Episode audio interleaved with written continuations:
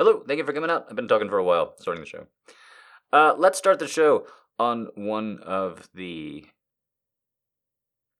just most upbeat, just most encouraging, most just hopeful things that I can say. It's a Friday night. I'm here to have fun. You're here to have fun.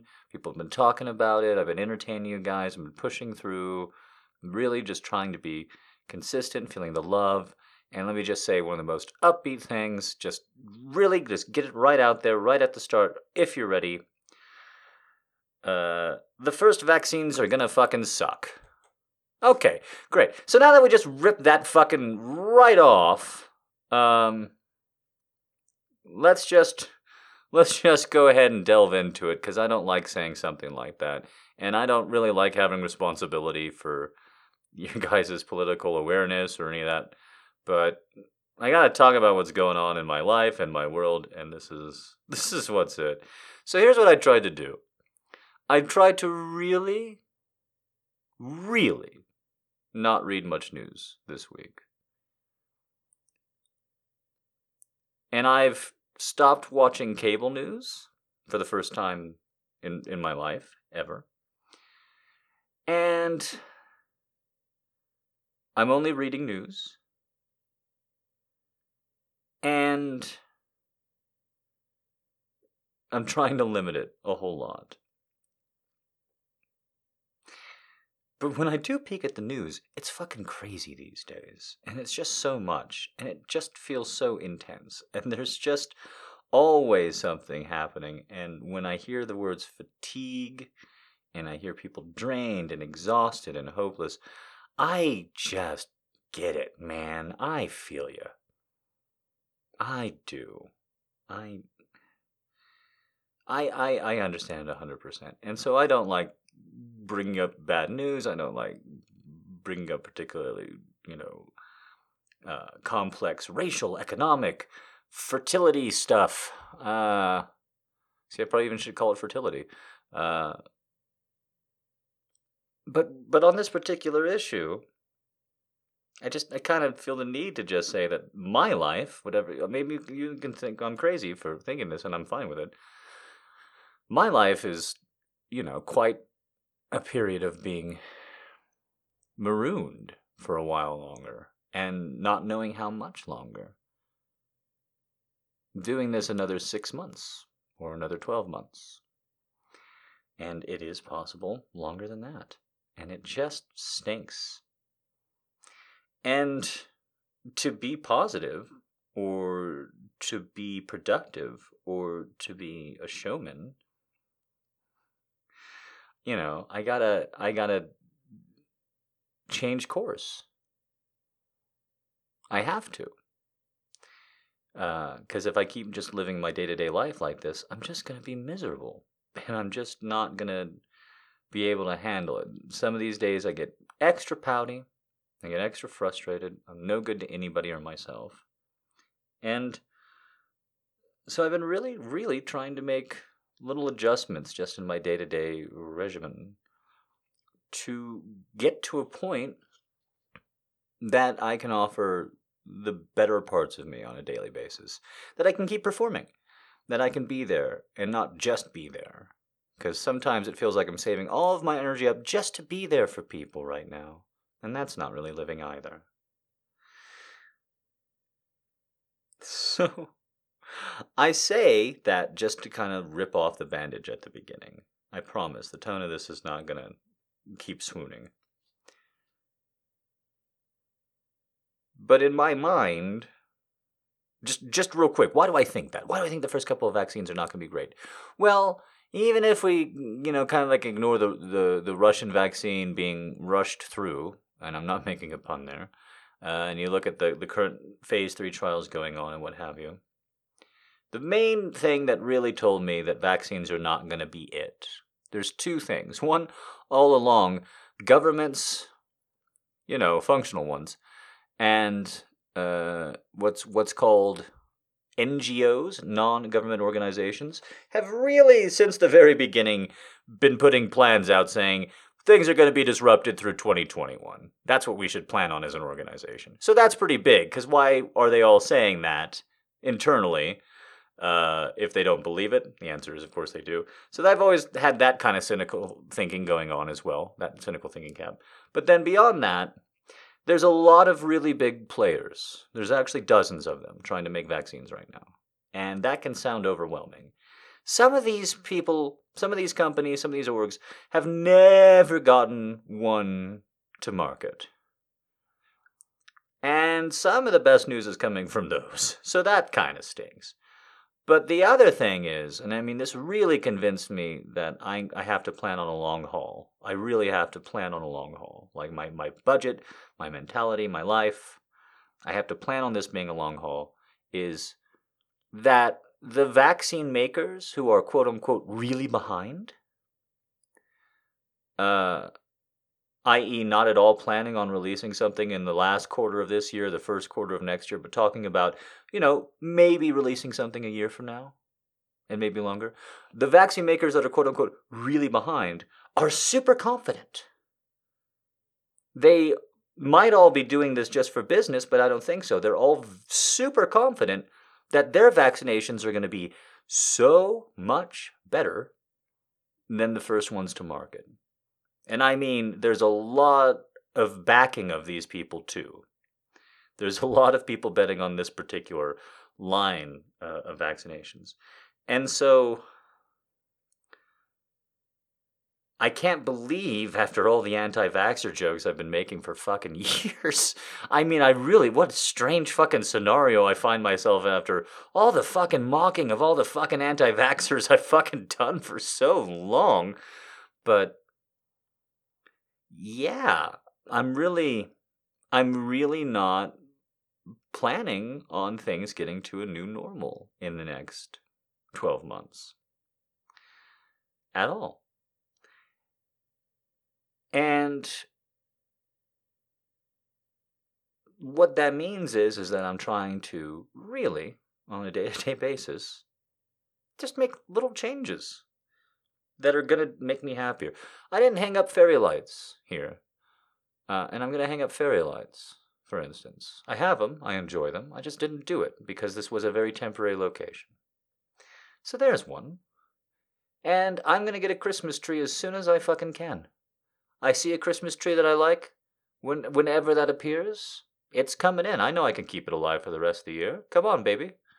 You're coming home with daddy.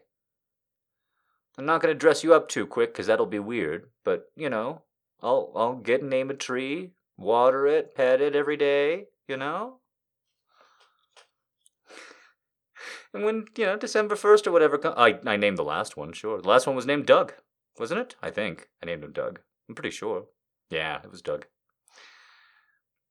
When I'm rich enough, uh, I will buy a tree every year, but it'll be the same one I mean this. When I when I have the means, I will have a Christmas tree every year. There's a service, a nursery service, where they they bring you the tree December first, and then they take them back the January first, and they keep them alive. So you have the same tree. It's not all that expensive, really, because you know it's a tree. on a tree farm, so it's really not that hard to fucking do. It's really the labor intensity, and you know, all Christmas trees are to be door to door delivery this fucking year. I mean, I guess not all, but can you fucking imagine the sad fucking Christmas story of the twin pandemics of COVID and flu going around? Then you go to the Christmas tree yard with your old man tradition. The guys, then you die getting the Christmas tree. You die getting the fucking Christmas tree in America. Dun dun dun dun dun dun dun dun dun dun dun dun. But I got the vaccine. I tied it all together. Oh yeah. I don't know. Uh, I don't know why he he died falling off a cliff of COVID.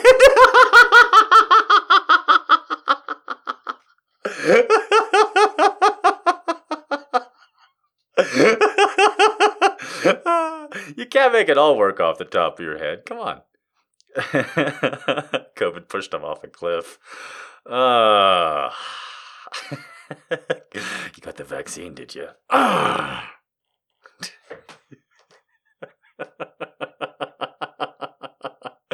wouldn't be surprised the rate this thing's fucking mutating. Oh, they told us early on, don't worry about mutations. This thing's fucking mutated fucking four times already. Jesus Christ. This thing this thing is basically going to be a spider that enters our nostrils by the end of this. they really did. All the science people say, don't worry about it mutating. And then it mutated so quick in Europe. So quick in Europe. People still don't understand that part about it. I wish I could explain it to you all. One of the reasons why it didn't go around Vietnam or uh, uh, China or uh, uh South Korea nearly as much as it started going around Europe and North America, there was a mutation that occurred in Europe and it made it 10 times more infectious. And now that strain is getting to Vietnam and South Korea and shit, and it's starting to really spread around in there. So, uh, yeah. By the way, New Zealand, I'm pretty sure the bad strain's coming for your fucking Kiwi asses too. I'm so tired of your goddamn bullshit. I am so fucking tired of you. Ah, oh, if every country could just treat us like this, yeah, go back to fucking your fucking sheep. You have one cultural export. His name is Taika, and he left you and he's never coming back. hey man, every day some fucking Kiwi can't wait to talk about how great their country fucking handled this. So, you know what? Collectively, you're all just Kiwis then, and I get to talk shit about all of you. If you're all so good at this one thing. Flight of the Conchords! Oh man, has anybody brought them up in the last decade? When people were watching Moana, did people go, that voice sounds familiar? Probably won't look it up though. I'm not actually a big Flight of the Conchord fan. I actually don't hate them, uh, but they were not that big. I don't think they were kind of a nerd, kind of out rock fit. I mean, they were all right. I don't understand why women like them so much. You know, the prettiest girl on the street slash in the room is not that good a song. You know, you really listen to it. That being said, their fucking sketch on Rumors is great. The Fleetwood Mac sketch. If you haven't seen it, uh, that's the one to look up. I, that's that's the comedy sketch of Fly the Conchords I would pitch. Conchords, Fly the Conchords, Fleetwood Mac. That's their funniest fucking work as far as I'm concerned. uh now I've offended everybody. So really, uh, I know that was a big, big segue, but just to get back to it on vaccinations. Um,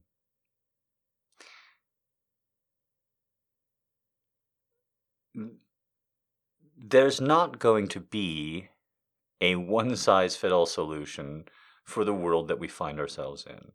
I came across some really great wording earlier this year, or maybe last year, called an everything problem. Nutrition in America was an everything problem. People keep trying to say, oh, if people just eat better. Oh, if people just make better choices. Oh, if healthy food was just cheaper. Oh, if there weren't food deserts. Oh. But, you know, you keep stringing these along, and it becomes pretty clear, at least to this one sociologist, oh, food in America is an everything problem. There's actually everything wrong with food, at least a little bit, in America. And that's leading to all of America's food problems. And I'm really glad I came across that thinking, that wording, because it leads to an everything solution. And there's no such thing. When you have an everything problem, when you have a big systemic problem, there's no silver bullet in everything solution. A magic bullet, a silver bullet. But that's, you know, American. There's no silver bullet. Okay, but there's no everything solution. And so there's no everything solution to COVID. And if a vaccine comes along and makes this wrong, yippee ki yay, motherfuckers. I'll be the first to say, send the fucking hate mail into my DM box. I'll give you the day, the time. I'll be drunk so you can get extra reactions out of me. I am so willing to go in that social dunk tank if I'm wrong about this. But I don't think that there's any reason I don't feel like I'm being Alex Jones or or trying to scare when I say we our sea legs are gonna have to we're gonna be a sea a little bit longer. So our sea legs are gonna have to be better. And I and that's the that's the end of me hitting that point and now me going into and I so I need a love seat. I need a love seat from my place so that me and my old cat and she can curl up with me in her old age and put her butt up against me. I wasn't going to get a love seat because I'm just going to have to toss it away because I don't want to live here. But I don't want to live without cuddles, and, you know, she's getting up there. I don't. I don't pass by chances to take a picture of her anymore, you know, at the age she's at. Just saying. So, uh, even though every part of me says that I shouldn't buy a love seat, I gotta. And I'm gonna. Because you you do have to live for yourself and you do have to take care of yourself even as you keep your sea legs going. Yeah? So, that's what I'm trying to get to. I'm really, really, really trying in my day to day life to just find a way to be happy in my isolation, to find a way to be happy and secure in my day to day. Because it is scary and it is hard. And it is much more than those things exhausting. Just exhausting. It really is. And I can't help but notice that virtually nobody who picked up like a hobby in March is still posting about that shit now. so I guess I guess the thrill of bread breaking and what card throwing, whatever the fuck people were really getting into, uh, has worn off. And See, there's oofs and there's yeah. See, there's people uh, feeling called out. Don't feel called out if everybody does it. What that means is is that we're gonna be going in and out of hobbies and shit for a while, and we're all just gonna have to be patient. We're all just gonna have to learn that somebody in their life has picked up power washing or canning or political activism that they're not going to give a shit about in, in three months. everyone's making kombucha, everyone's making kimchi. Suddenly, everybody realized how great pickles are if you make them at home. I've noticed that myself. Yes, I'm going with food canning as the next one, is what I'm anticipating. Food canning really gets all of it together. It's winter, it's food, it's economic. you can show it on Instagram. I'm looking forward to seeing the cutest fucking Instagram food canned labels of all time. Can you imagine the Instagram girls and their food can labels, what they're going to look like? This is why I won't look at an attractive enough woman if she has an Instagram because it's only a matter of time before she's holding up a bottle of her perfectly fucking tailored home-brewed craft beer that's got like a little cartoon picture of her on it and i'm like ah, i can't resist her ah.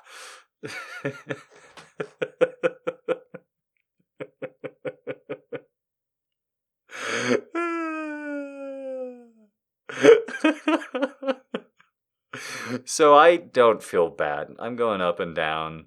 People like it when you're up. People forgive you when you're down. Just, you know, remember that about yourself as you go through this. You're happy when I'm up, and you understand when I'm not. As my fan coming back to this and coming in and out of it. Mm, some of you listening every week, and I appreciate you all very much, of course. Uh, and that's exactly true for you too. It's not about what you offer somebody right now. People understand that you can be overtaxed and overburdened. I did I did see this thing. I have I'm really picking fights right now, and I'm I don't know why. Uh but I guess let's pick another one real quick. So I read this thing about ADHD about how if you have ADHD, you know, it's very hard to find the motivation to complete tasks. And I am sure that that has got to be true. Like, I don't have ADHD. Uh, I'm sure that that's true. But I did have to, and here comes the fucking fight, kids. I did have to uh, just kind of laugh at that, going, Nobody has any motivation to get anything done right now, though. So now everyone who reads this is going to think they have ADHD. Literally everybody who reads this, no matter what their actual attention level is, deficit or uh, appropriate, they're gonna read this going, "Oh shit, do I have ADHD? I don't have any mo- I haven't felt motivation to do anything since 2017. I didn't even go and see the Marvel movies, and I liked them." I mean, it wasn't it wasn't ADHD is this, this, this, and this, and then also motivation's a factor. It was just about somebody in AD, somebody in your life may have problem with ADHD or attention uh, deficit disorder in some way. If they lack motivation to complete projects, mm. no, I'm pretty sure that's not it. Like that could be a component of it, but I'm almost positive no. If someone in your life is lacking the motivation to do something right now, I think it's because they're sentient. Uh, I think it's because they've got just enough brain cells with just enough information bubbling around to go icky, icky, icky, icky. when I found out that the number one fucking drug among the youth of America, we're talking like 14 through 17 year olds, for years and years. Do you guys know what this is? And don't say booze. I'm not cheating, I'm talking like narcotic here.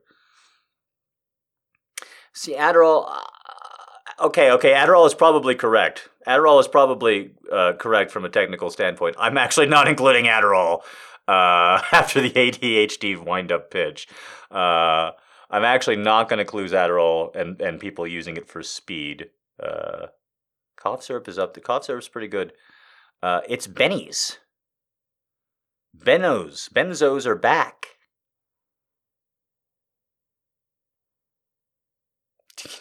Now, for those of you who don't know what a Benny or a benzo is or what it does, it basically just dips you out of reality. You take one of these and you basically just kind of leave. Everything gets tuned down real low. It's like being drunk without suffering the alcohol poisoning that it takes to get this. Right? And so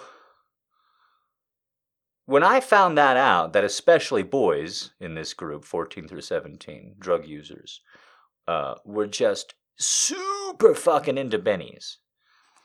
I mean, that's that that was a real moment of awakening for me because that usage that usage group is you know largely white, largely college bound, as as a demographic. Yeah, and this is confirmed. This is knowing. This is self-reporting drug abusers uh, well, see, there's there's a lot of talk about the ease of getting it, what have you. I don't. I'm gonna have to disagree with that.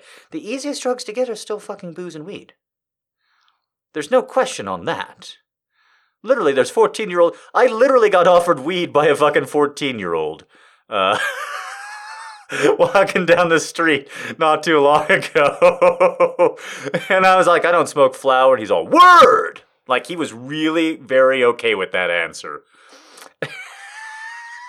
I just seen the fucking flower friend. He didn't say anything like that. He's 14. He's trying to act tough. I could pick him up and throw him on top of a building with my left arm.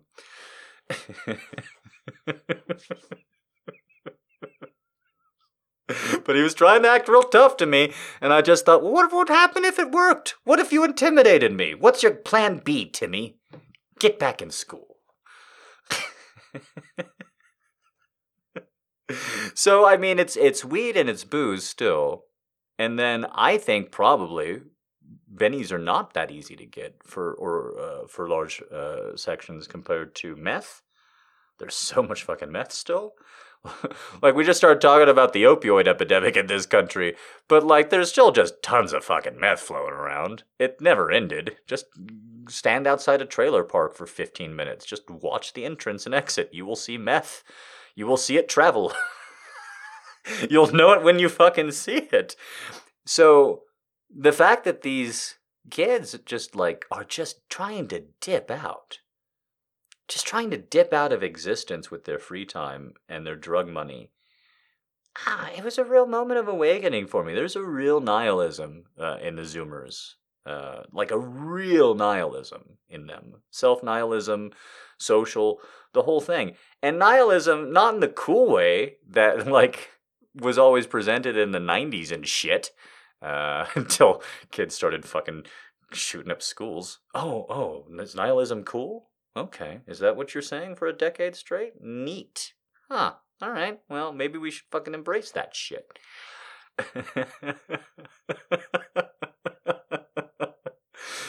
but like real nihilism in the zoomers is what i perceive and i don't want to shake my cane i don't want to i don't want to say it in any bad way because i legitimately think they're the best generation yet i mean that sincerely i call them fearless i call them the fearless generation and i mean that entirely they are totally unafraid totally unafraid to talk to you about political economic religious power systems they are terrified of ordering a pizza in person. It's a strange generation. I can't quite make them out. They've got they've got a they are willing to fucking put on a riot shield that they made out of a stop sign that they pulled out of a fire. But if you if you tell them that they use the wrong pronoun, they will blush and walk down an alley to never see you again. It's a weird generation. I'm not quite sure what to do with them.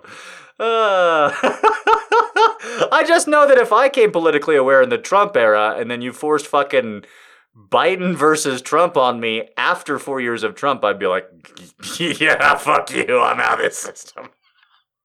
I've I barely had enough. I bar- you barely brought me in with fucking Gore, Nader, and Bush, and I was still like, this is a, just a clusterfuck. And that's when me I was coming of fucking age. So yeah, I can only really imagine.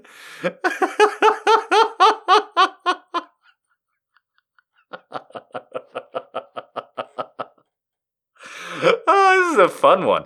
Not for any of you, but this is a great one for me. I'm just fucking shooting bullets everywhere. It's a great time to be Jack.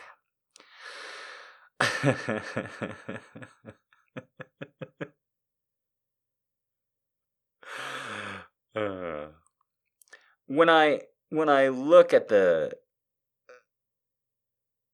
I wouldn't say self defeat we were self defeated. Millennials were self defeated. I wouldn't say self defeat. When I look at the nihilism or the openness or the challenging uh, that's coming out of Gen Z, I 100%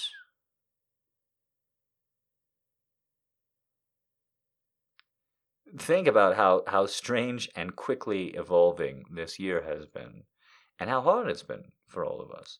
And just as I was earlier saying about you guys like me when I'm up, you guys forgive me when I'm down, you guys are being patient with me, and other people are doing the same with you. That is coming, right? Unfortunately, that's coming from an asymmetrical position.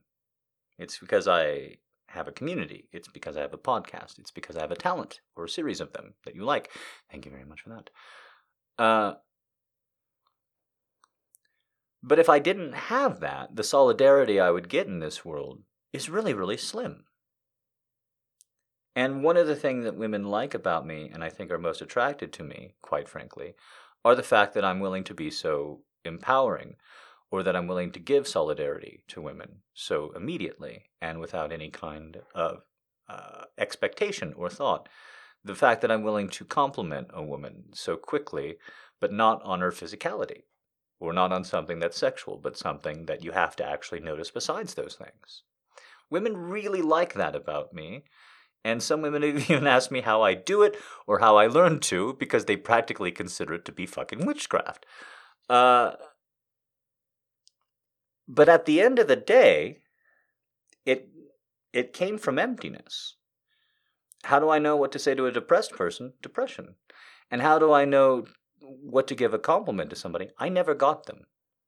I never got them. At all. As a child or adolescent. I, I, I probably banged this wrong too much recently, but I've had a lot of breakthroughs. And I had to give them to myself. If I wanted them, and I desperately did want social approval so much, and I just could not get it inside my house or anywhere else. And so the practice of complimenting somebody and giving them a really good compliment is something I practiced at like a hundred times inside my head. And when I wanted to compliment somebody, I was so nervous And I was such a pariah that I had to make it perfect and write it over and over and over again. And I knew even then my delivery wasn't going to be so good. But you know me and trying. You know me and giving it another shot, even after everybody else says there's no way he should ever do that again. So I learned to see somebody enough to give him a compliment pretty early on. And the talent never really went away. that solidarity is entirely missing from an entire generation. Gen Z, if they don't give it to themselves, they don't get it. And I see it happening all the time. Why am I focusing so much on them? Well, the answer is, is they're the ones out in the fucking streets, for the good or the bad, whatever you see it is. Largely, that's them. And right before I uh, started tonight, one of the last stories that I read, I'm allowed to read stories before a live show because it fucking amps me up better than caffeine ever could. Is a, a, a young gal uh, set up a, a protest for, for BLM, uh, just a protest, absolutely no damage, nothing incurred. Police came uninvited, watched over it, and then sent her a bill for $2,500. and you gotta you gotta laugh at this you gotta laugh at this thing before you fucking scream. So that's where the laughter is coming from because you know like it's one of those stories like hey how do you fucking even tell this story without losing your mind and going straight to trotsky? Uh but this is this is this is what it means to try and be a well-meaning black activist Gen Zer right now. Like if that story doesn't doesn't a hundred percent just kind of bring it all together for you, I don't know what does. These kids are being told that they're spreading COVID, that it's their fault. when they're watching the people who say that walk around without a mask and shit. Uh, they're watching the police side with people with fucking guns and threats and violence in their eyes and still policing the black side of the protest of the street? Entirely sometimes quite heavily usually. They're watching their political system just totally just totally pretend to be so progressive when it's a Democrat. So it's the most progressive. Joe Biden is the most progressive plink. Do you understand how fucking progressive Biden Harris are?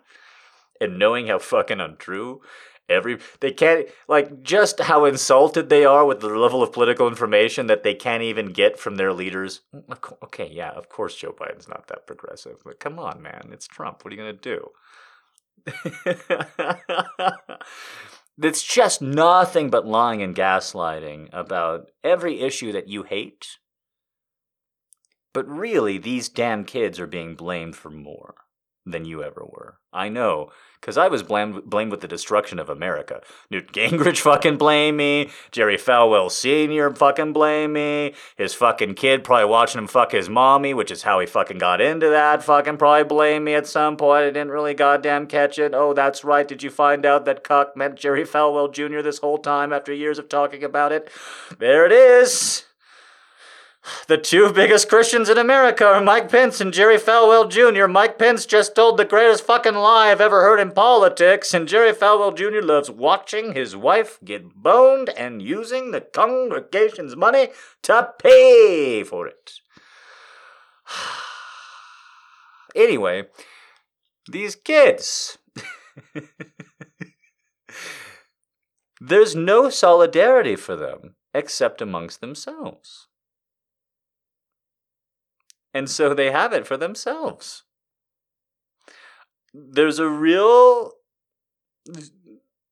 Zer identity, and it's enviable. And I, I, I just, I see it really coming out. I see it really being positive. I encourage it if you look at somebody who's younger these days and you think that they have a fantastic energy or appeal or you you want the way they change the world to be meaningful open your heart and ask yourself what would it be like if your first two political elections were in this system what would it be like if you watched peaceful protest after peaceful protest just get maligned? What would it be like if every single person of your generation who got up just a little bit, after being told the tallest poppy gets cut down by all the other poppies, after watching these children stand up, I shouldn't say children, watching these fellow peers stand up, only to get cut down by adults? only to repeatedly be destroyed by adults. And then I leave it with this because life is fucking hard right now, but then I think about how hard this woman's life is. This is a real woman. I don't know her well, but I do know her. And this is her fucking. She didn't give me permission to say this, by the way, so I'm to have to be vague. She's a doctor. She's not a doctor of something. She's an MD, geez. You hear me? She's a medical doctor. She's a doctor, honey. I'm laying that down because she didn't actually really want to be a doctor super much. But her parents really did. And they said it to her over and over again that she should be a doctor. So she's a doctor.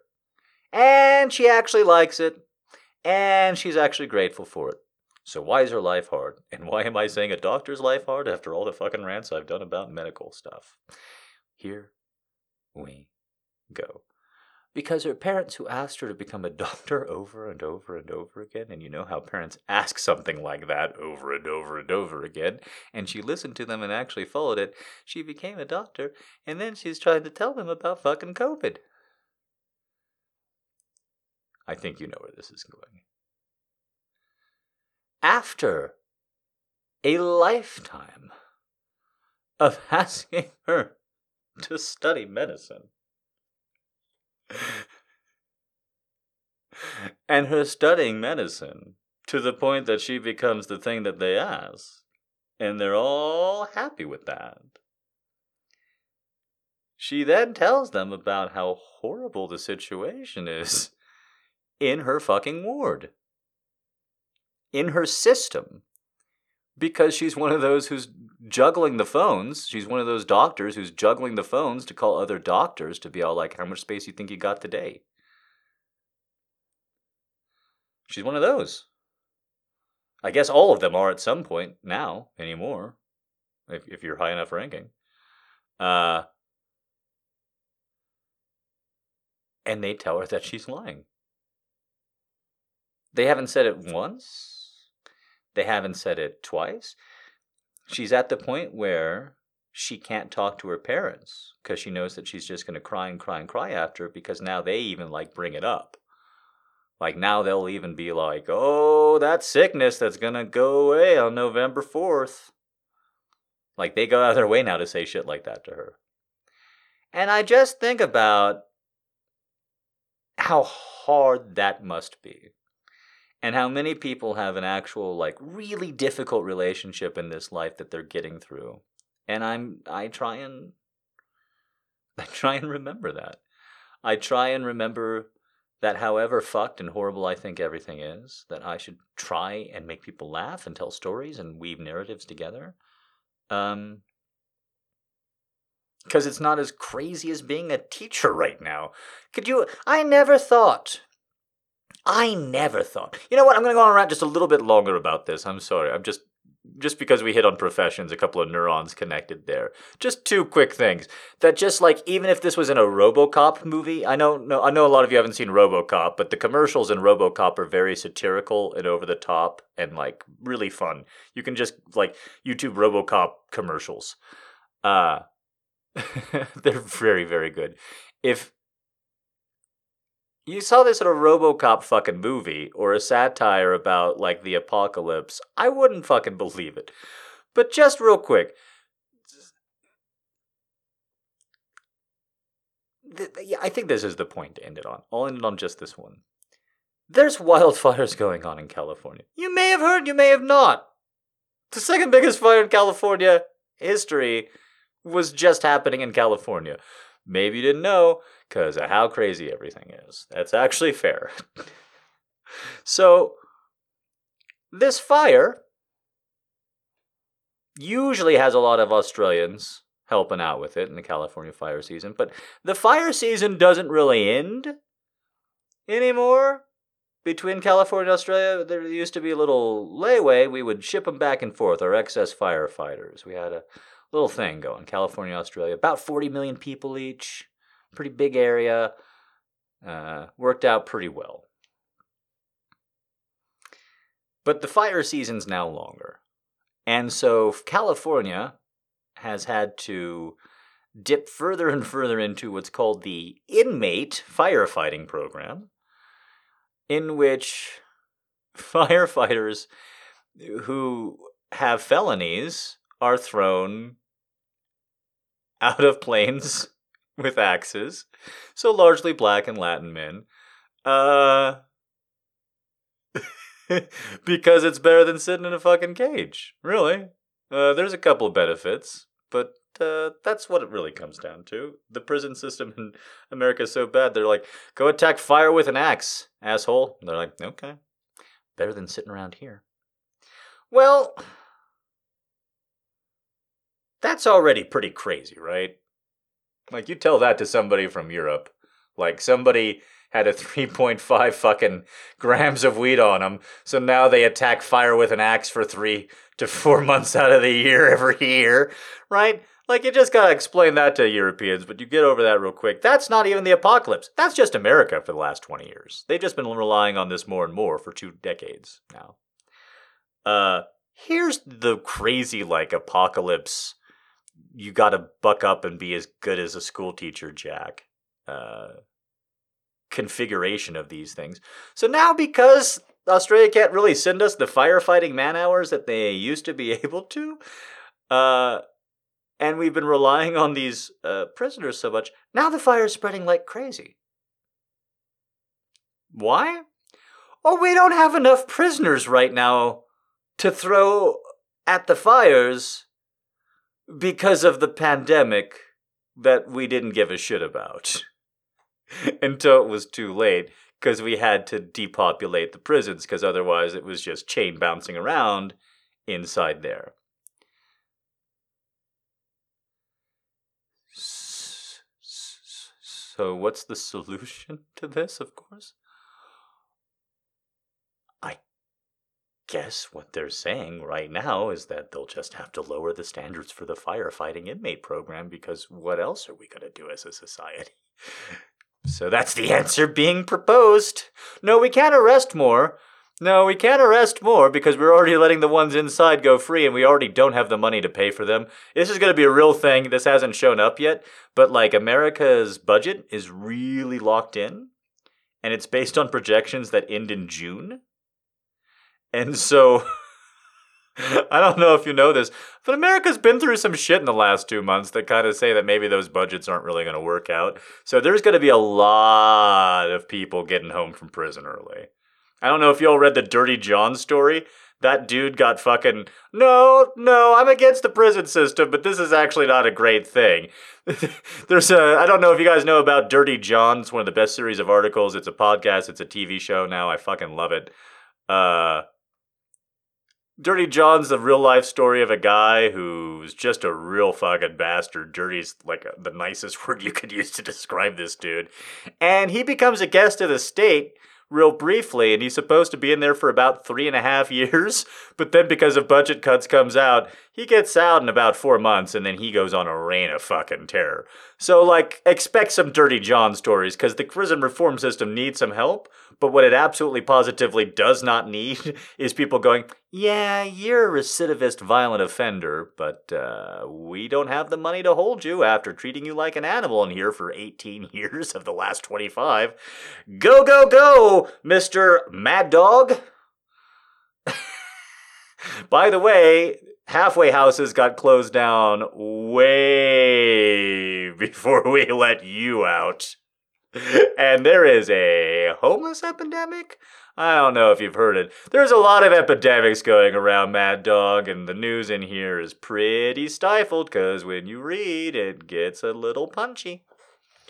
So, like, just like get ready for a lot of. I went with Mad Dog so that you would all picture a white guy. I'm just trying to be progressive here. Mad Dog is clearly a biker.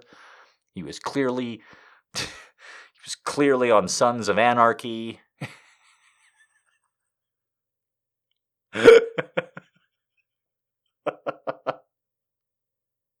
exactly. Mad Dog clearly sells crystal. He's clearly a white criminal. I don't know what you thought this this this, this Supermax facility outside of Tahoe. All right. I don't want you to think I'm going down.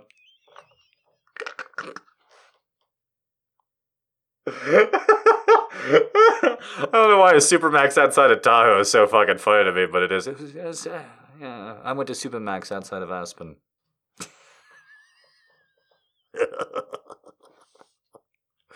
All right, let's start the fucking show.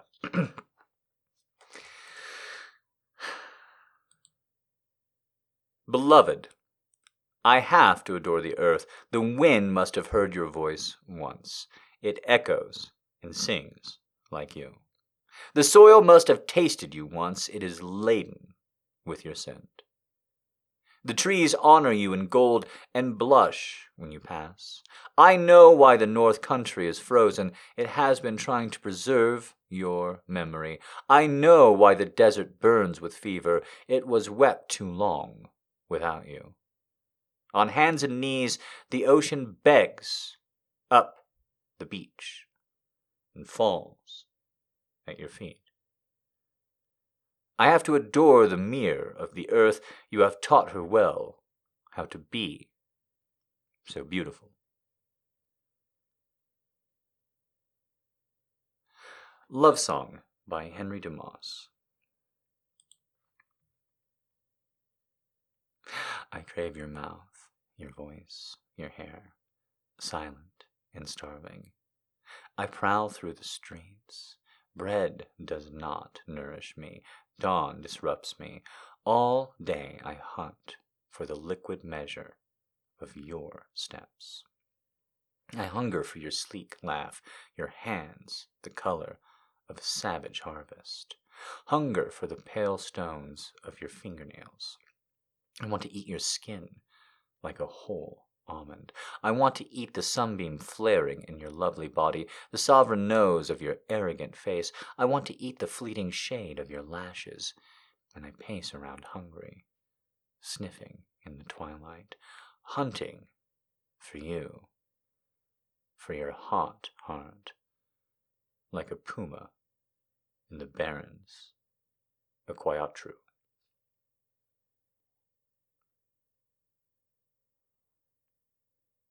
Love Sonnet number 11 by Pablo Neruda.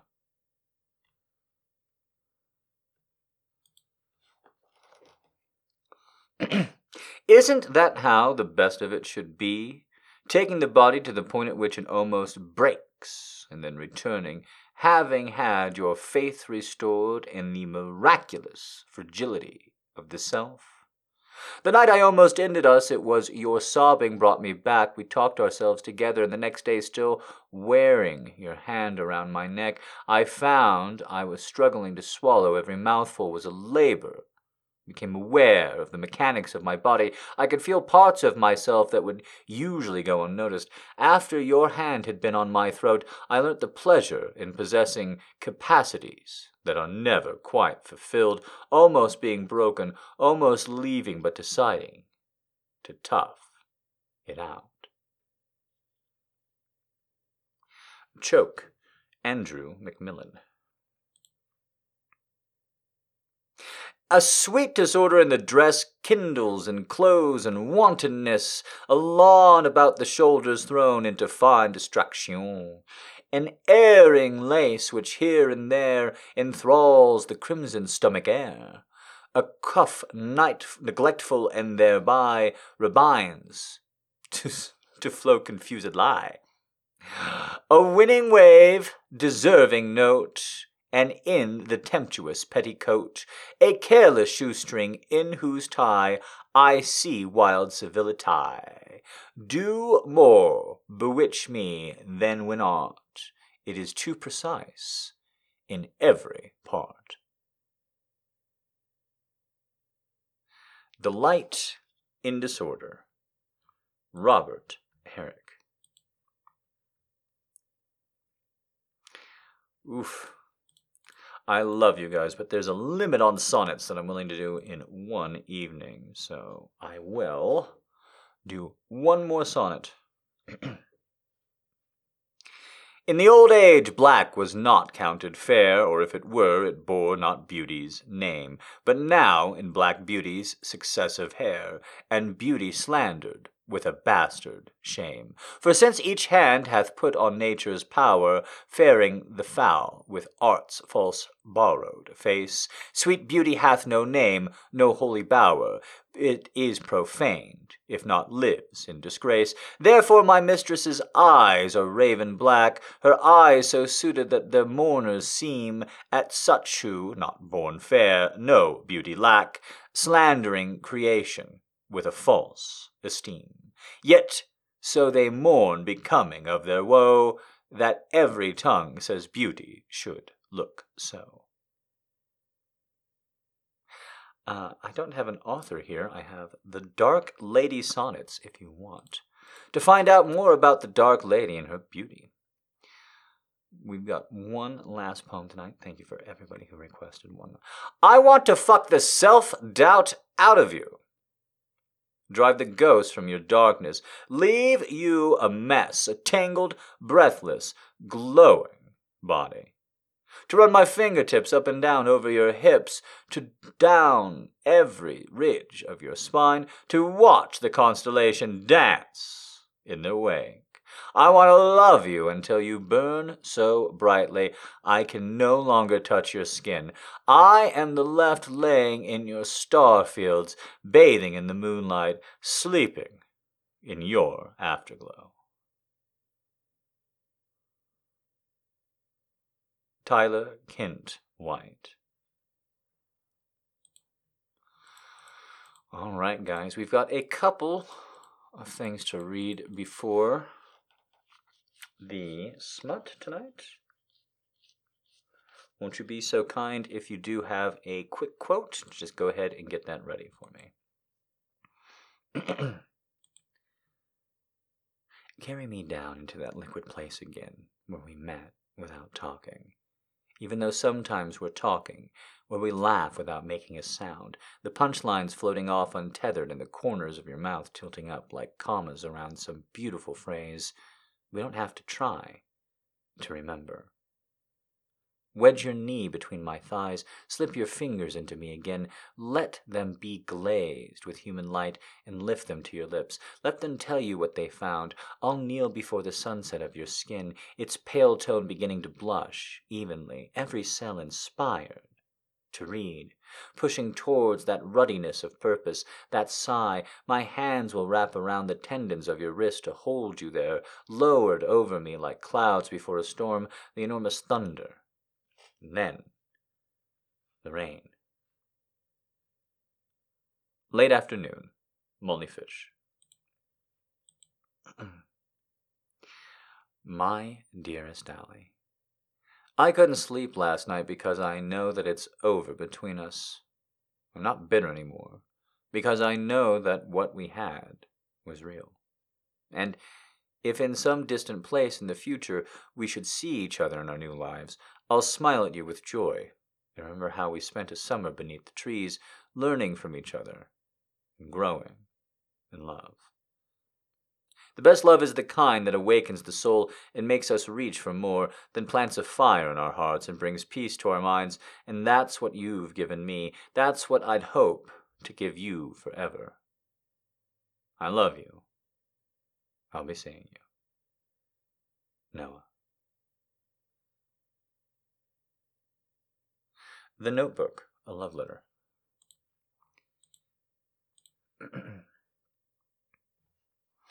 Sophie. To be with the people one loves, says La Bruyère, is enough. To dream you are speaking them, not speaking to them, thinking of them, thinking of them most in different things, but that their side, nothing else matters. O mon ami, how true that is! And it is also true that when one acquires such a habit, it becomes a necessary part of one's existence. Alas! I well know I should know too well, since the three mouths that I sigh far away from thee, that I possess thee no more than my happiness has departed. However, when every morning I wake up, I look for you, it seems to me that half of myself is missing, and that is too true. Twenty times during the day I ask myself where you are. Judge how strong the illusion is, how cruel it is to see it vanish. When I go to bed, I do not fall do not fail to make room for you. I push myself quite close to the wall and leave a great empty space in my small bed. This movement is mechanical. These thoughts are involuntary. Ah, how one accustoms oneself to happiness. Alas, one only knows it is well when one has lost it. And I'm sure we have only learned to appreciate how necessary we are to each other since the thunderbolt has parted us. The source of our tears has not dried up. Dear Sophie, we cannot become healed. We have enough in our hearts to love always. Because of that, enough to weep always.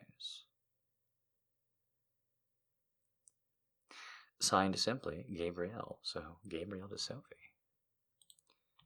And one last one. Thank you for all the love letters tonight and a really great, uh, really great variety. My letters will have shown you how lovely I am. I don't dine at court. I see few people. I take my walks alone, and at every beautiful spot. I wish you were there. I can't help loving you more than is good for me. I shall feel all the happier when I see you again. I am always conscious of my nearness to you. Your presence never leaves me. In you, I have a measure for every woman, for every one.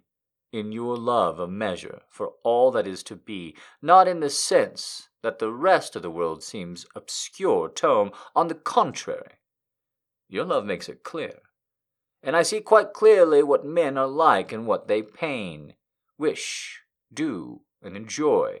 I don't grudge them that. They have, after comparing as a secret joy to me, possessing as I do not such imperishable treasure. You and your household must feel as I often do in my affairs. We often don't notice objects simply because we don't choose to look at them, but things acquire an interest as soon as we see clearly. That way they are related to each other. For we always like to join in, and the good man takes pleasure in arranging, putting in order, and furthering the right and its peaceful rule. Adieu, you whom I love, thousand times. Johann Wolfgang, oh, sorry, Johann Wolfgang von Goethe to Charlotte von Steen Goethe. I guess before they were married.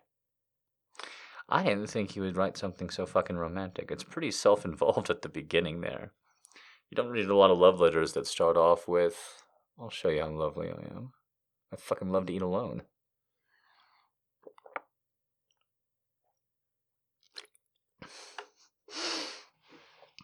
I love it when the chat can't talk, but they want to. They want to clap and they want to see them.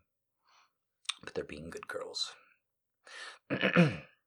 Example Good girl. I'm sorry you had a hard day, baby. Let me carry you to the bedroom and make you forget all about it. Baby, you are not crazy. The world is crazy. Not you, the world. Oh, sweetheart. I know you've been working so hard. Come to bed. Snuggle with daddy, baby girl. You're such a good girl, Sierra. And you are. Carla, keep up the good work.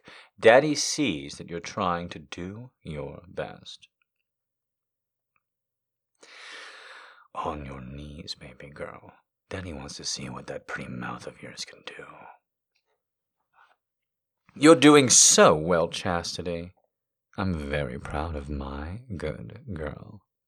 Bend over and spread that pussy wide open for me, baby girl.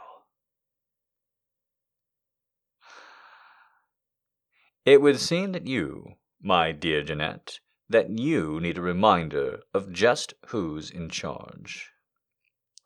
Jeanette or Janet? Assuming Janet. And I want to make it a Rocky Horror lesson now. Bend over, baby. You're going to wear this for me. All damn nay. All right, get him in. Get him in. Hold your peace. Janet. Damn it, Janet. I love you.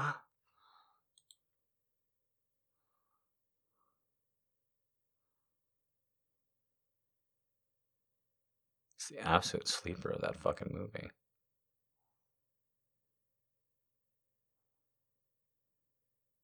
It's just a really great melody. Dun dun dun dun dun dun dun. Nope. Escaping Rocky Horror. I once worked with a girl whose name, actual name, actual fucking name was Shaka Khan. First and middle, Shaka Khan.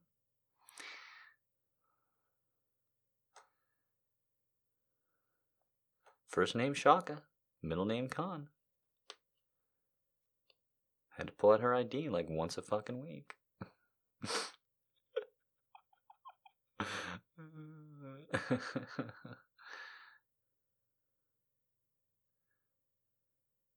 I bet less now. All right, you guys over? All right, y'all done with it? I'm just gonna go back to making Shaka Khan jokes. Shaka Khan. You guys don't even know what Chaka Khan is. If you look it up, you better be prepared. You've been living, been living lives just on the range. Everybody has to learn about Chaka Khan, the original Old Town Road.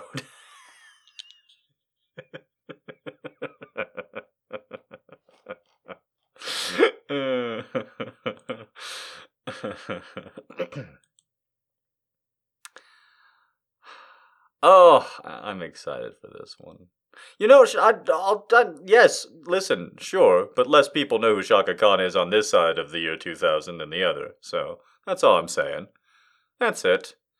Fucking Netflix started playing. Oh, what? I can't stand that piece of shit. What is his name? Oh, this is gonna drive me. I was just about to get into porn too. This is like the ultimate blue balling of you guys. The hell is his name from the 70s? I just hate him. I just hate him. And Netflix just putting him in everything because his catalog recently became digitally available. What is the name of that fucking asshole? Not is it Gordon Lightfoot? It's not. I mean, I hate Gordon Lightfoot. I do. Listen, man, it's just a song about a sinking boat. It's not that fucking great. You need to get over it.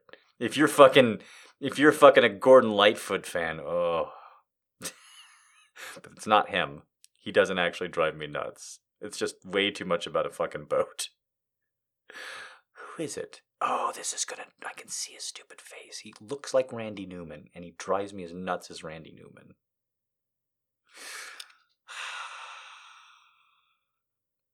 It's just, yeah, he's a solo artist. Because that's what you did in the 70s. You just be like, Simon and Garfunkel, fuck that. I'm just Paul Simon now, asshole. This is my friend Billy Joel. And this is this is our friend Elton John. Yeah, in the 70s you didn't really if you were a guy with musical talent, you didn't really have to do a band. That's why the bands are all like, "Did you know Creed from The Office was in a band?" Yeah, cuz he wasn't that talented or else we would know his fucking name. He would have been a solo act. Instead he had to be like The Dreamers. Hey everybody, what you gonna do? We're the Dreamers. I think he was actually in the Animals and that was actually super dope. He wasn't quite in the Animals, but he was actually one of the really good ones. Creed from The Office, if you didn't know. It's kind of crazy. Uh, yeah, was just a guy. God, we have to, we have to. Oh, I fucking hate 60s rock so much. 70s rock isn't much better, but at least the psychedelic stuff can be fun. At least they pulled from that and made it interesting in the modern era. There's nothing, nobody's pulling from 50s or 60s white fucking rock, though, at all. You've noticed that. I'm sure you have. They'll sometimes pull from like uh, Motown and shit from that era because sometimes that stuff is still pretty good, but they never fucking pull from the fuck, like, unless it's the Beatles, unless it's absolute top shelf, they never fucking pull from these assholes that I was supposed to think were so great growing up, and I sure fucking didn't. Why you listening to Chuck Berry? They would ask me, and the answer is because I fucking moved my ass to Little Richard and Chuck Berry. If we're gonna listen to music from this fucking these fucking shitty decades, make it the good stuff. I was eight. I didn't know. I just wanted to. Sh- I didn't even know what gay was or that Little Richard could be. I just knew that me requesting him infuriated the elders. How dare you request Little Richard? How dare you think he's so cool? And for the life of me, I think I might have brought this up before, but like somebody told me like it, why it wasn't okay to like Little Richard, but without getting into homosexuality, right? Like what people think of me. And they're all like, well, he's just very flamboyant. And they didn't know what that word was. And then they described it about like being really over the top and like performing and all that, right? And like he, he wears all these really expensive clothes and his hair. And like he's a guy who does all this. And I swear to Christ, this is true. And I just looked at this adult man trying to like police sexuality, right? And and gender and all that shit and pretending that they don't. Uh, and I swear to Christ, I looked at him because I'm this huge wrestling fan at this age too, and I said, like Macho Man Randy Savage? And the look on his fucking face. Because Macho Man Randy Savage is flamboyant. His hair is all, he's wearing expensive clothes and an outfit. Everything you just said about Little Richard is true of him. So. I love pointing out to wrestling fans that Macho Man was not that macho and they never really noticed. They always just kind of went along with the fact that Liberace as a professional wrestler was up in front of their faces and they never really even took a little snippet of a bite. I can't fucking remember his name. All now it's all names that are actual guys that are fucking the top of bands from back then that I like. It's like John Crosby's in my head. Fucking uh I can't. I can't even think of if I could just sing you a couple of bars of one of his horrible songs, but then would be stuck in all of our heads and continue to rack it around until it destroyed the universe.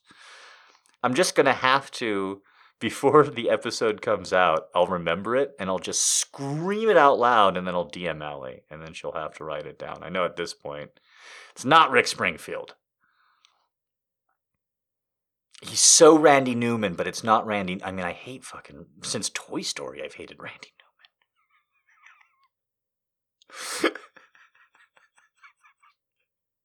Do not tell me that. No, it's not a hit like that. Oh, if Bruce is the box, then I fucking quit. But this is a little bit earlier than Springsteen. And also, I just want to say, however much I hate Bruce Springsteen, the fact that I say if Bruce is the boss, then I fucking quit uh, every time, even though nobody laughs at me, but that's showbiz, baby. I will say, Bruce Springfield really, uh, Springsteen, really ahead of the whole white guy talking about black violence thing. For all his fucking faults and flaws, that dude was super far ahead of that curve if we're going to be in this movement trashing these rockers right now. Uh, he's got a whole song, 41 shots? Uh, and that's literally about just a, just a, uh, police encounter with a black guy in one, uh, time. Uh, it's not Neil. Fuck, not Neil Young. Uh, Bob. Who? What's Bob's last name? Oh, this is. No, fuck no, not Bob. No, Bob Dylan's a crazy fucking gremlin of a poet. And like, I don't love his music, but like, I'm all for more Bob Dylan. Seger! Bob Seger, yes! Thank you! I fucking hate Seger! That's who it is. That's why I got so excited. Bob, that is his first name. Bob Seger. And I fucking hate Bob Seger so fucking much. You have no clue. I got so excited that you said Bob and it like brought it back just a little. This a little Twin Peakies. Bob? Bob? I think that might. Yes, Bob fucking Seger. And I fucking can't fucking stand him. And they're playing his music all the time in TV shows and shit, and I'll just stop watching the TV show. I won't skip to the next episode or anything. Even I'm like, you know what? Fuck you, taint it out. I really hate Bob fucking Seger.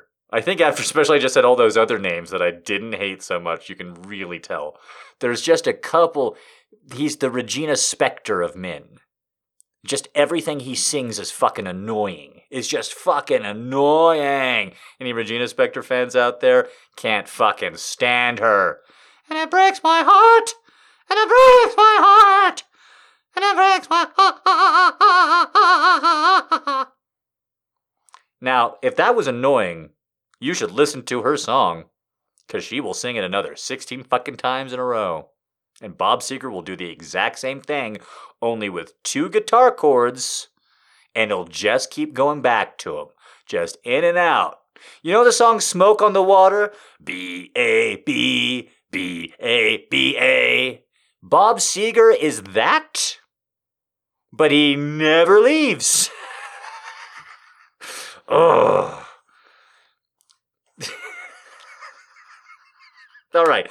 All right, I can get over it. Uh, everybody now knows my feelings about Bob Seger. That's enough for me. I really got to express that. I've lost a lot of fans. I picked fight with ADHD community. They already forgot about it. Pause for effect.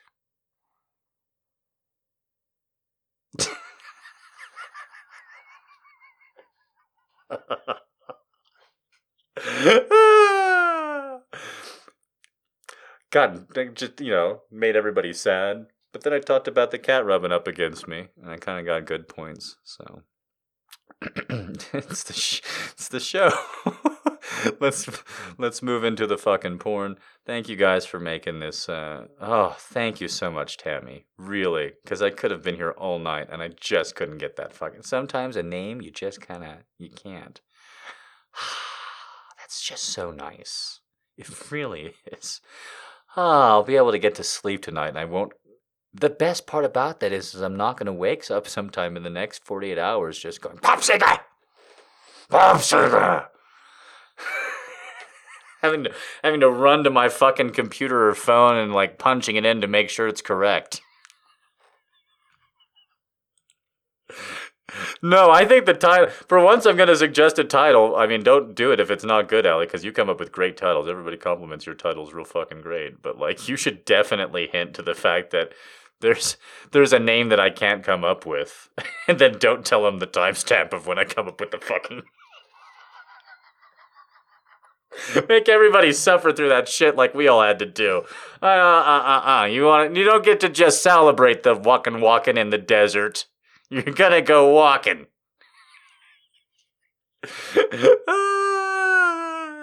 Bob is pretty good. Bob. Bob who? and then you said Dylan, and it just flew by. And there's an alternate universe where I just, that's it. I just start talking about Bob Dylan. start talking about Jakob Dylan. I go, he's from the 90s, and I started trying to work it back that way because I called Bob Dylan a magical gremlin poet or whatever it was. And then I was going to say, and Jakob Dylan's kind of the same, quite frankly. He's not as good. He's kind of the Hobbit knockoff to the Lord of the Rings of his dad, but he does kind of do the same thing.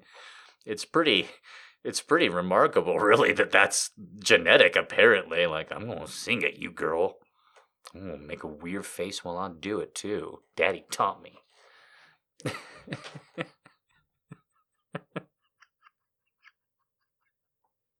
I'm going to sing about how loving you is destruction. Get wet for it.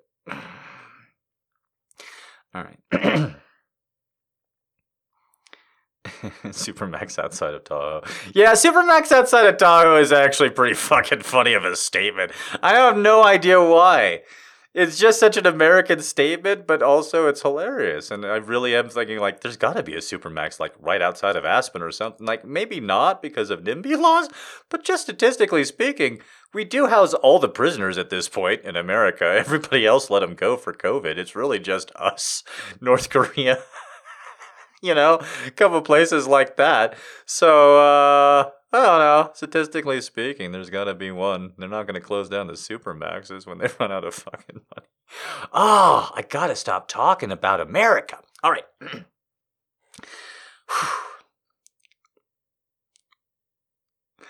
Above the venerable silver shop in the Burlington Arcade, he taught her the uses of pleasure.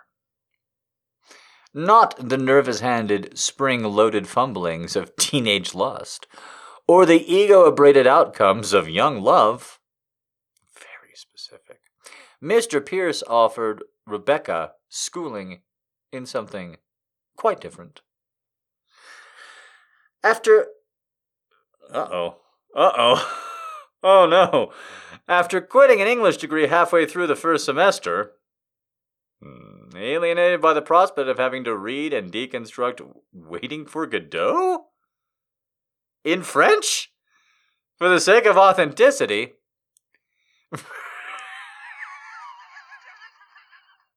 That's an English 101 class, kids. Usually you just have to learn how to write like a five page essay at a fancy college five paragraph one the one down the street. So that that is a fucking English 101 course if I ever fucking heard it. Oh, so you want to know English, do you? Well, you better speak fucking French. What the fuck is going on? We're three paragraphs into the story and I'm losing my shit. What the fuck? All right, Rebecca Holloway found herself both directionally and financially at a loss. Near Earl's Court, she rented a drab bedsit with Durnally cyclical smells? Ooh, I don't know this word.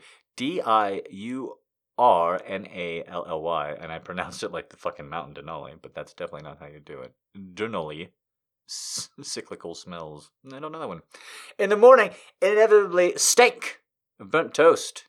At midday, it was redolent with the smell of bleach and by nightfall, every rental room in the house was infused with the ghost of overboiled cabbage.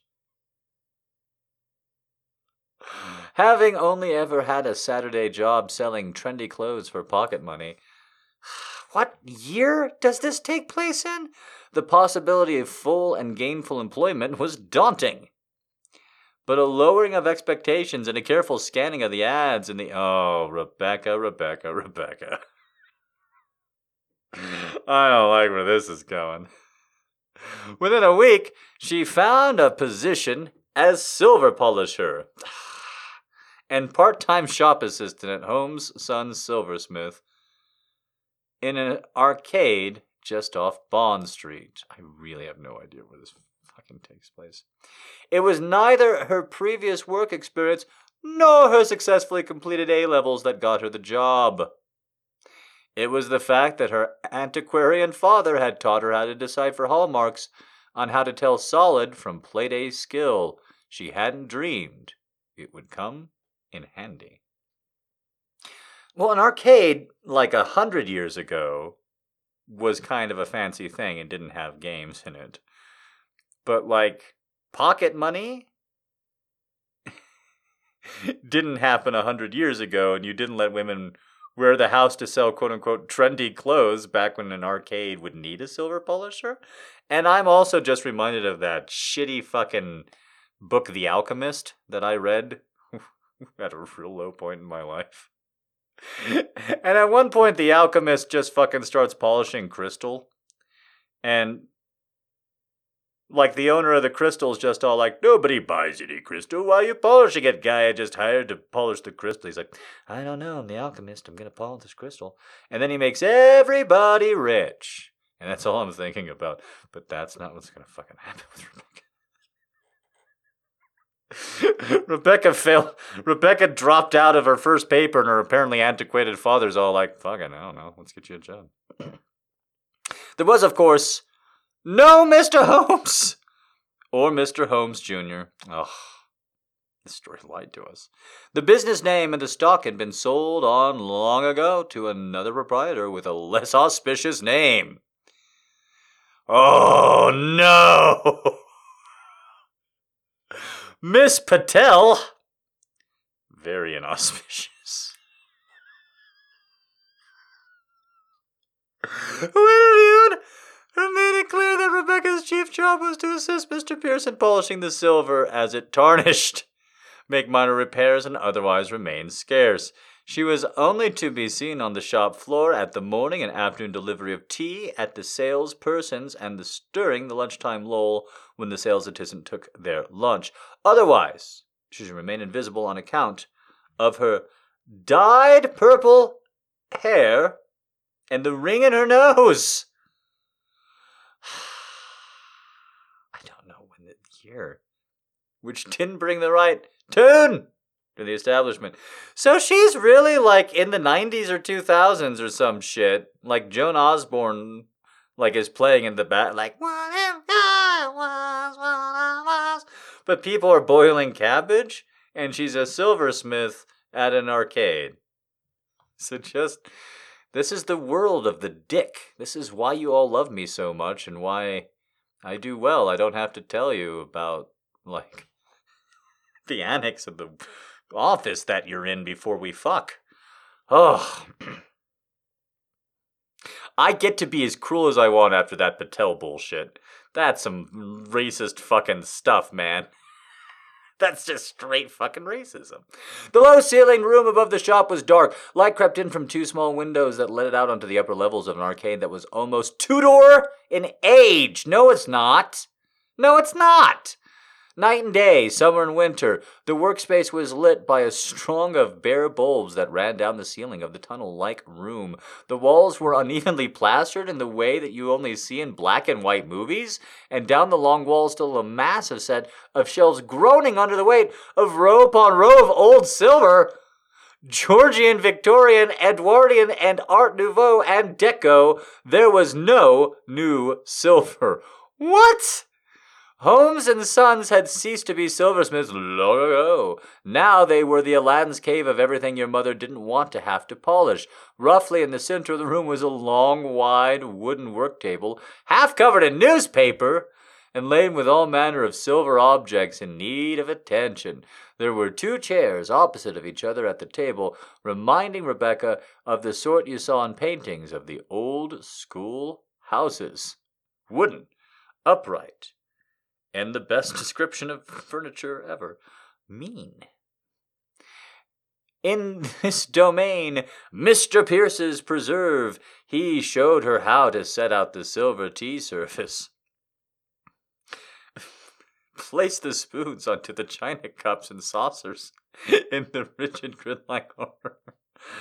On first meeting him, Rebecca thought he would have made the perfect butler in a murder mystery. He was tallish, thick-set man of about fifty, with a pale complexion and graying hair cropped close to his skull. His eyes were graying blue, and he grayish blue, and he had a look of perpetual disinterest. He seldom spoke in sentences, and preferred to pass on his knowledge by showing rather than explaining. It was approach he took to everything. Rebecca was later to learn. Her first day on the job, she sat at the large wooden work table across from her and watched in solemn taciturnity. That is not how you use taciturn. One of my favorite words.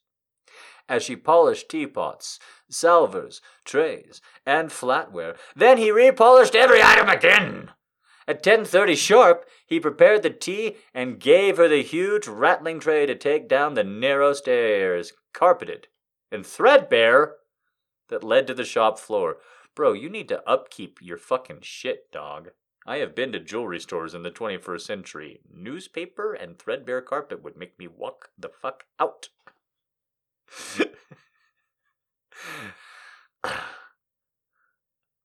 what?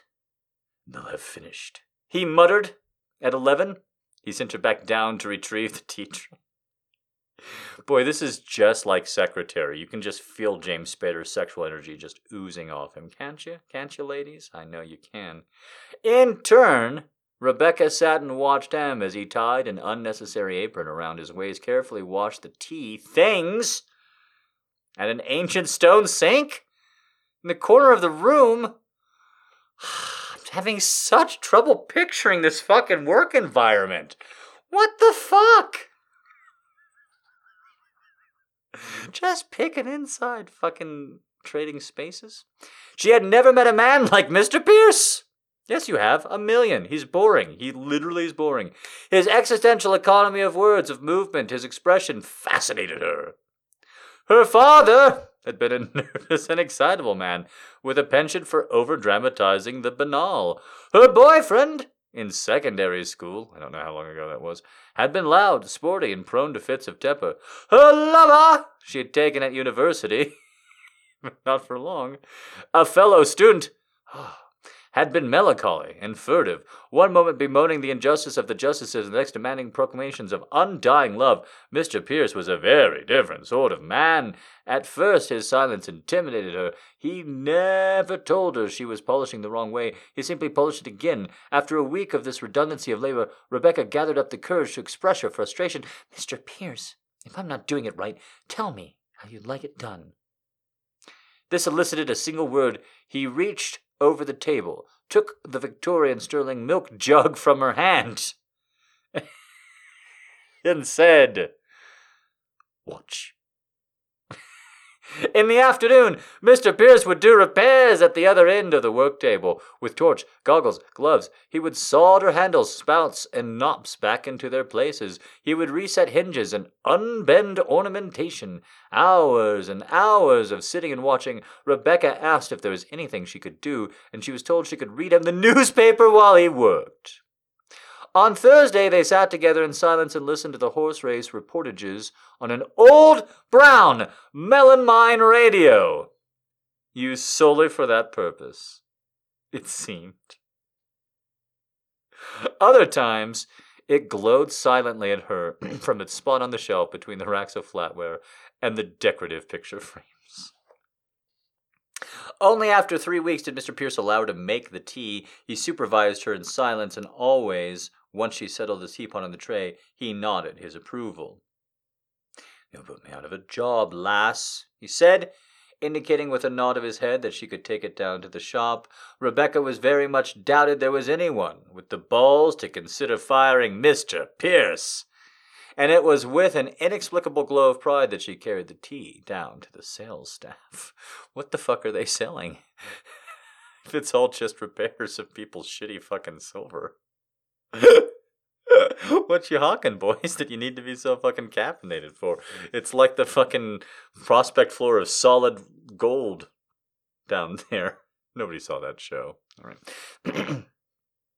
In retrospect, Rebecca attempted but failed to comprehend how, as time went by, her world contracted by inches until the pattern of it was unbroken only by the weekend visits with old school friends and the occasional trip to the cinema.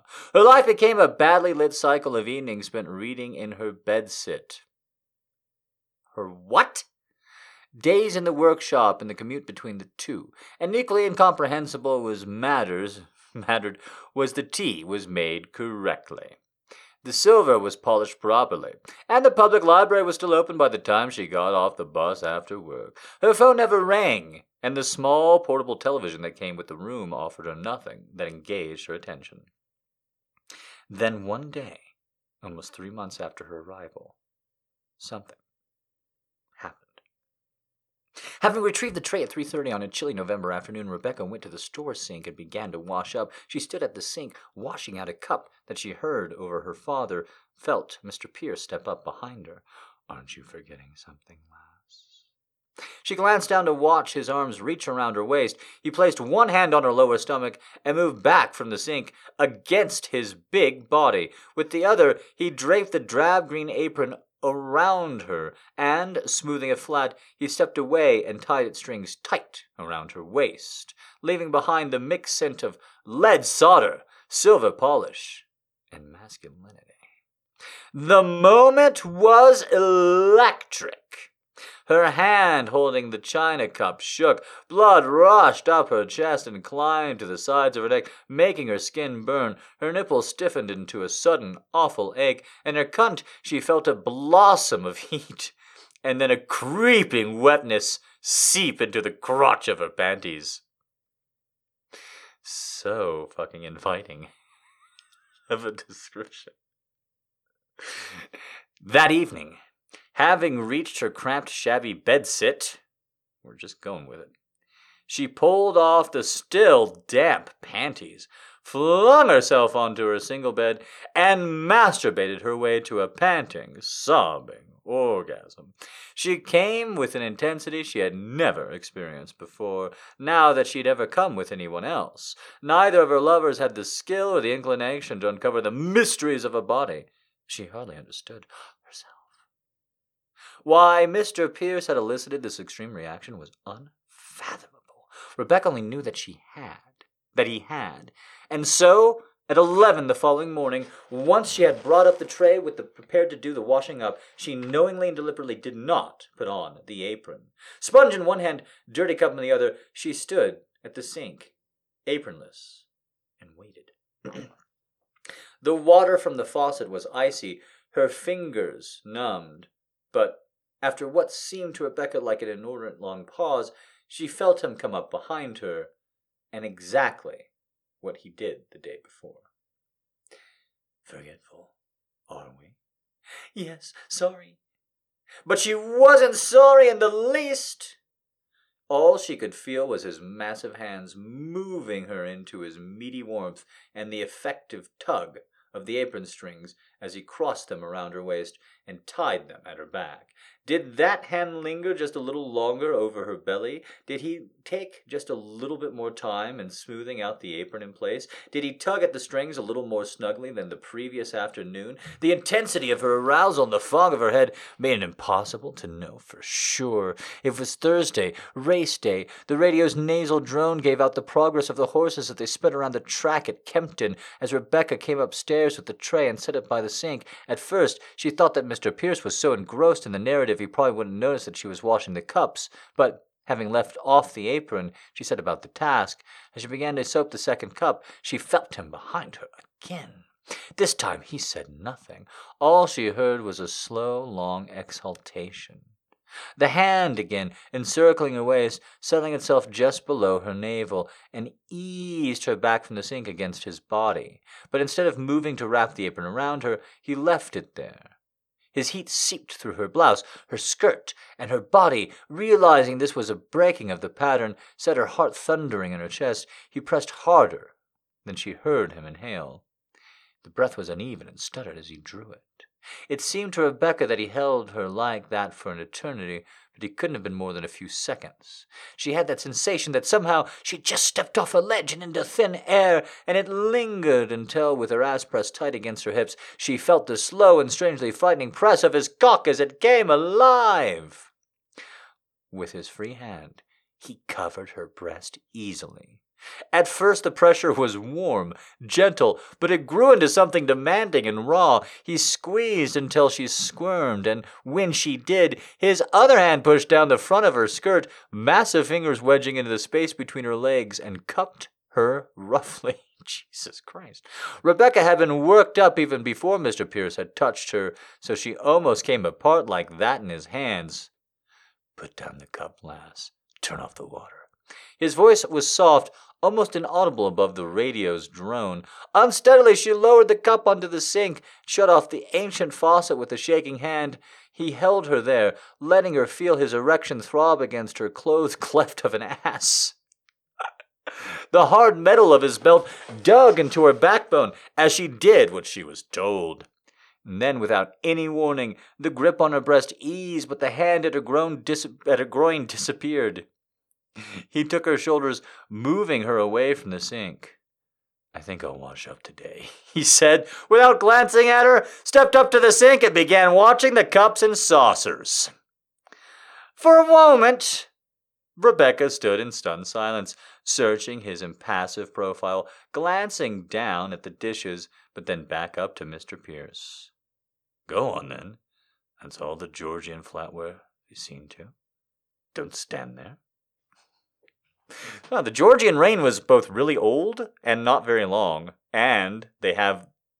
You know, I'm just going to say that I happen to know that forks really only come around in the 1400s in England. They're not really around before the 1300s.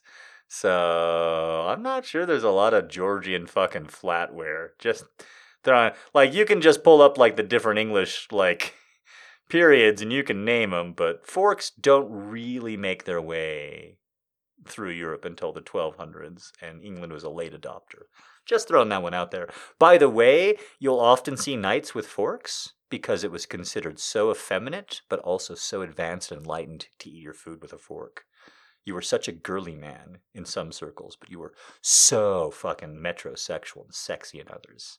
Oh, he eats his fucking food with a tinsel.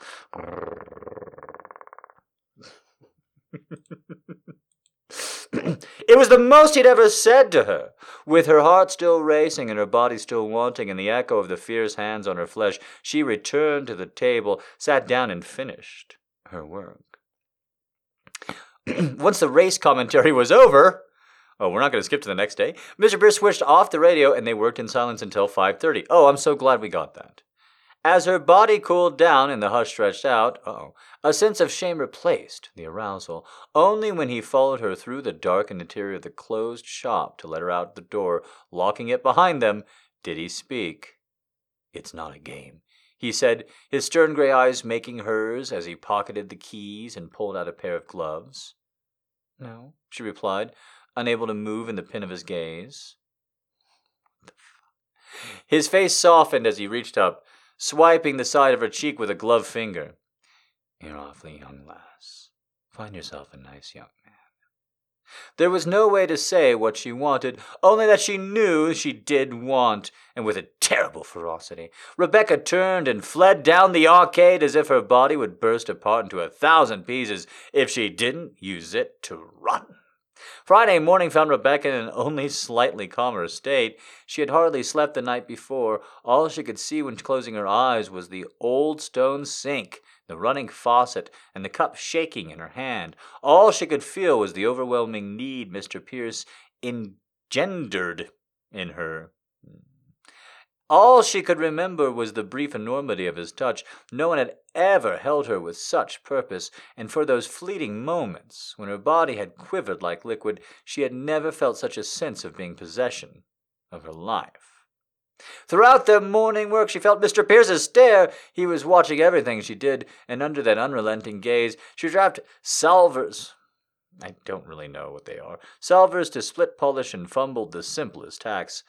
Take it down, he said when the morning tea was ready. She was so sure she dropped the tray as she brought it into the shop and as the minutes ticked by, from 10.30 until 11, a great battle raged in her mind, but when she walked back up the stairs with the empty cups, she had decided. Very deliberately, she put the tray beside the sink, and very deliberately, she turned on the water and squeezed a generous amount of washing up liquid onto the scrubber, and very deliberately, she began to wash the dishes without the apron. Mr. Pierce had watched her the entire time from his seat at the work table. He did not move. Lass, put the apron on, he said softly. Rebecca didn't glance at him. She stared down at the saucer in her hand and washed it with a furious purpose. Put it on. His voice was close, but she didn't look up. Her blood was singing with an eerie defiance. Her flesh was on fire. Inside muscles fluttered wildly, and the crotch of her panties was sodden with need. Hardly touching, Mr. Pierce reached around and turned off the tap. He covered his hands with her, her hands with his and guided them down to the bottom of the sink. She let the plate clatter and the stone and stropped off the sponge. Good lass.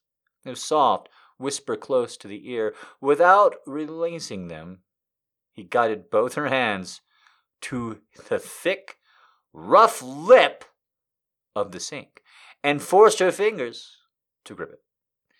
Then he let them go. Don't move. Not a word, not a sound. The hand settled on her waist and then moved upward, big and unsure. they took her like territory. As they covered her breasts, she flinched and heard his breath bitch. I swear this is what it says. he was behind her, breathing hard. One hand groping her right breast while the other unbuttoned her blouse and pulled it open. He didn't bother to fight with the bra, simply tugged the cups down, and the straps dug and burned at her shoulders. Well, at least that's realistic. As he took a breast in each hand and squeezed them, his big rough fingers burrowed into her skin. At her back, she could feel that want bled from his body. His hard on pushed into the roundness of her ass, ground against her, and unsteadied her. He growled again. Not an inch. I told you. Rebecca gripped the sink, steadied her body, and closed her eyes. She clamped her mouth shut to stifle the moan that she was so sure would emerge unbidden, but it was like trying to stop boiling water from bubbling. His hands moved down, leaving her nipples throbbing. He they paused to grip her hips and hold her steady as he rubbed against her, before one snatched at her skirt and pulled it up, fingers raked up the nylon of her stockings and passed them over bare thigh and covering her sodden mound. He made a noise soft and low in his throat. Is this for me, lass? The contact made it impossible to be still. Rebecca rocked her hips, drove herself against the hand of the crotch. You know it is. Was it for him? For him specifically?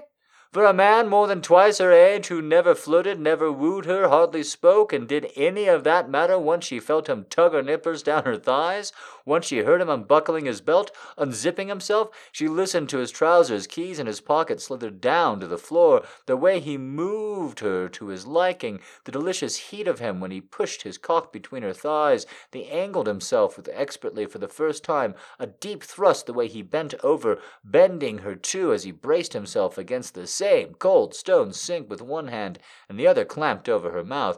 She had been so ready for him for what seemed like so many days. Come on! When he finally took she was offering, it only took a half dozen thrusts to detonate the bomb inside her. As if he had done this many times before, he knew, and shushed her as she came on his cock. And so what should have been a cacophony of pleasure came out as a stream of choked off whispers. Good lass, he panted. Give me another. His hand. the hand that had steadied her public her pubic bone moved.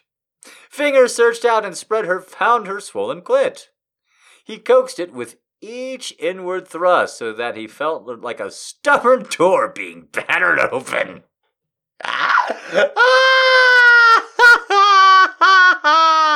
That's what I think about when I'm fingering your clit and fucking you. God damn it. Gotta get you set on your fucking hinges. God damn you. it was impossible to refuse him what he asked for. He fucked her methodic, methodically, meticulously, uh, meticulously. Ugh. Rebecca could feel the ridge of his cockhead as he withdrew almost completely before plunging home again. If he was worried about being caught fucking his assistant, he didn't fuck like he gave a damn. He fucked like he did everything else. Quietly, carefully, thoroughly, until she broke again in shoulders and sobs and locked up in the chest. Only then did he come. As if he'd been waiting to see what she'd done with the job properly before moving on to the next step. It wasn't quick or furtive. He just stopped thrusting and erupted into her cunt, letting her feel the hot splurt flood her passage. Then he withdrew, pulled up her panties, roughly put up his trousers back on. Stand up. Turn around. With the lassitude that comes from. Not lassitude.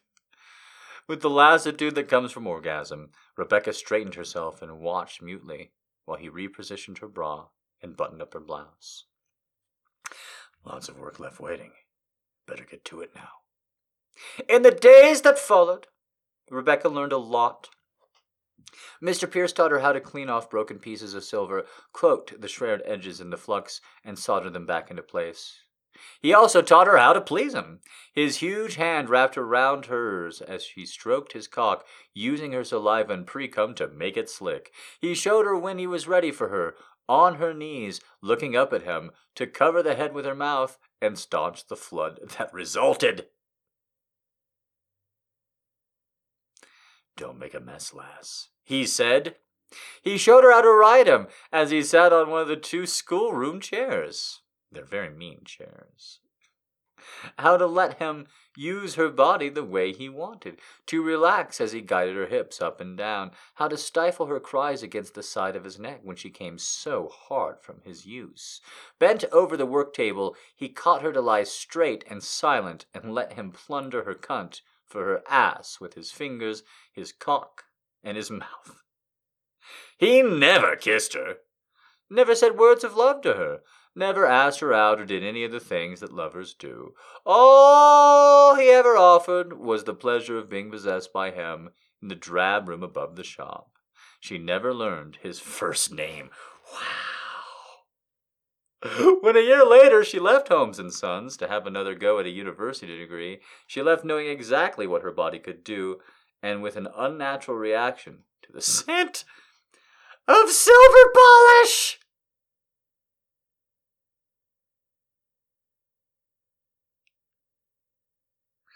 Pleasure's Apprentice by Remittance Girl. I knew it was a female author, but I'm still just shocked. I'm still just shocked that was a story about a 50 year old and an 18 year old written by a young woman, I'd say, probably young. And that's what she. That's that's what she was fucking. You know, this is like when that gal who was like eighteen or nineteen asked that I do the Stannis fucking erotica, and I'm like, well, I have to do it just because. What are the fucking odds? Like, holy shit, what are you talking about? Yes, of course I will. What the fuck? Oh. You can't believe it a female author? I knew it the whole way through, Nadira. I really did. I really suspected it the whole fucking way through. There was so much about her emotional state. There was so much about her like emotional like awareness and well being. I was like, I think this is actually a female author. She just really had a thing for this guy who's just not gonna say fucking just uh uh-uh, I'm just gonna fuck your shit up from behind. Why so much of it was like Downton Abbey, but then also oh man, I don't know. That was something. Woo! All right, guys. I think that's the show. Uh, I've got some porn here. I really appreciate it, but that was a pretty long piece. I had a lot of fun. I definitely want to do the fun piece. Uh, I guess I'll ask for tips once. Uh, trying to be better about that, I guess. Very much appreciate you all. Thank you very much for your support. All the nice words you've said about the, the podcast and everything else. It's been nice doing the shows. I fully hope to have a full show of September's for you guys. Uh, I might not be able to do it the first Friday. Just logistically speaking, some stuff is coming up. But fingers crossed, uh, every other show, at least every other Friday. Uh, I had a lot of fun tonight. I hope you can tell. It's a lot of really crazy stuff going on. But um, just trying to feel normal, trying to put on a show, trying to make it for you guys. I'm emotionally incredibly fragile these days. So all the compliments, all the nice things you guys have sent in, it's meant a lot, even more than usual. So thank you for that. And I am trying, trying, trying, trying with limited success to be, you know, patient, giving uh, with you guys as well. So thank you very much. Uh, really appreciate you all. Uh, I'll let you know about the Friday show as soon as possible. But otherwise, I think every Friday for September we'll be doing a show. I really missed it. Uh, I'm trying to be a regular. Uh, I really like it. Thank you to all the people who came out tonight, especially since you normally can't. All the new girls who didn't say anything. You quiet, quiet girls. That's okay. Come out next time. Uh, let me say your name. You'll love it. Uh, or request a purr or request a poem, since we got through those so quick. Had to vamp a lot tonight, but you know it was good vamping. I think. Okay, guys. Uh, yeah, I'll be down in the music lounge uh, if you're here live, and if not. Uh, hope you enjoy the next show on Thursday. And uh, thank you very much for being a fan. Like me, share me, Uh, tell everybody uh, about me. Why not? You love me, so they will as well. You know. Thank you very much. Talk soon. Bye.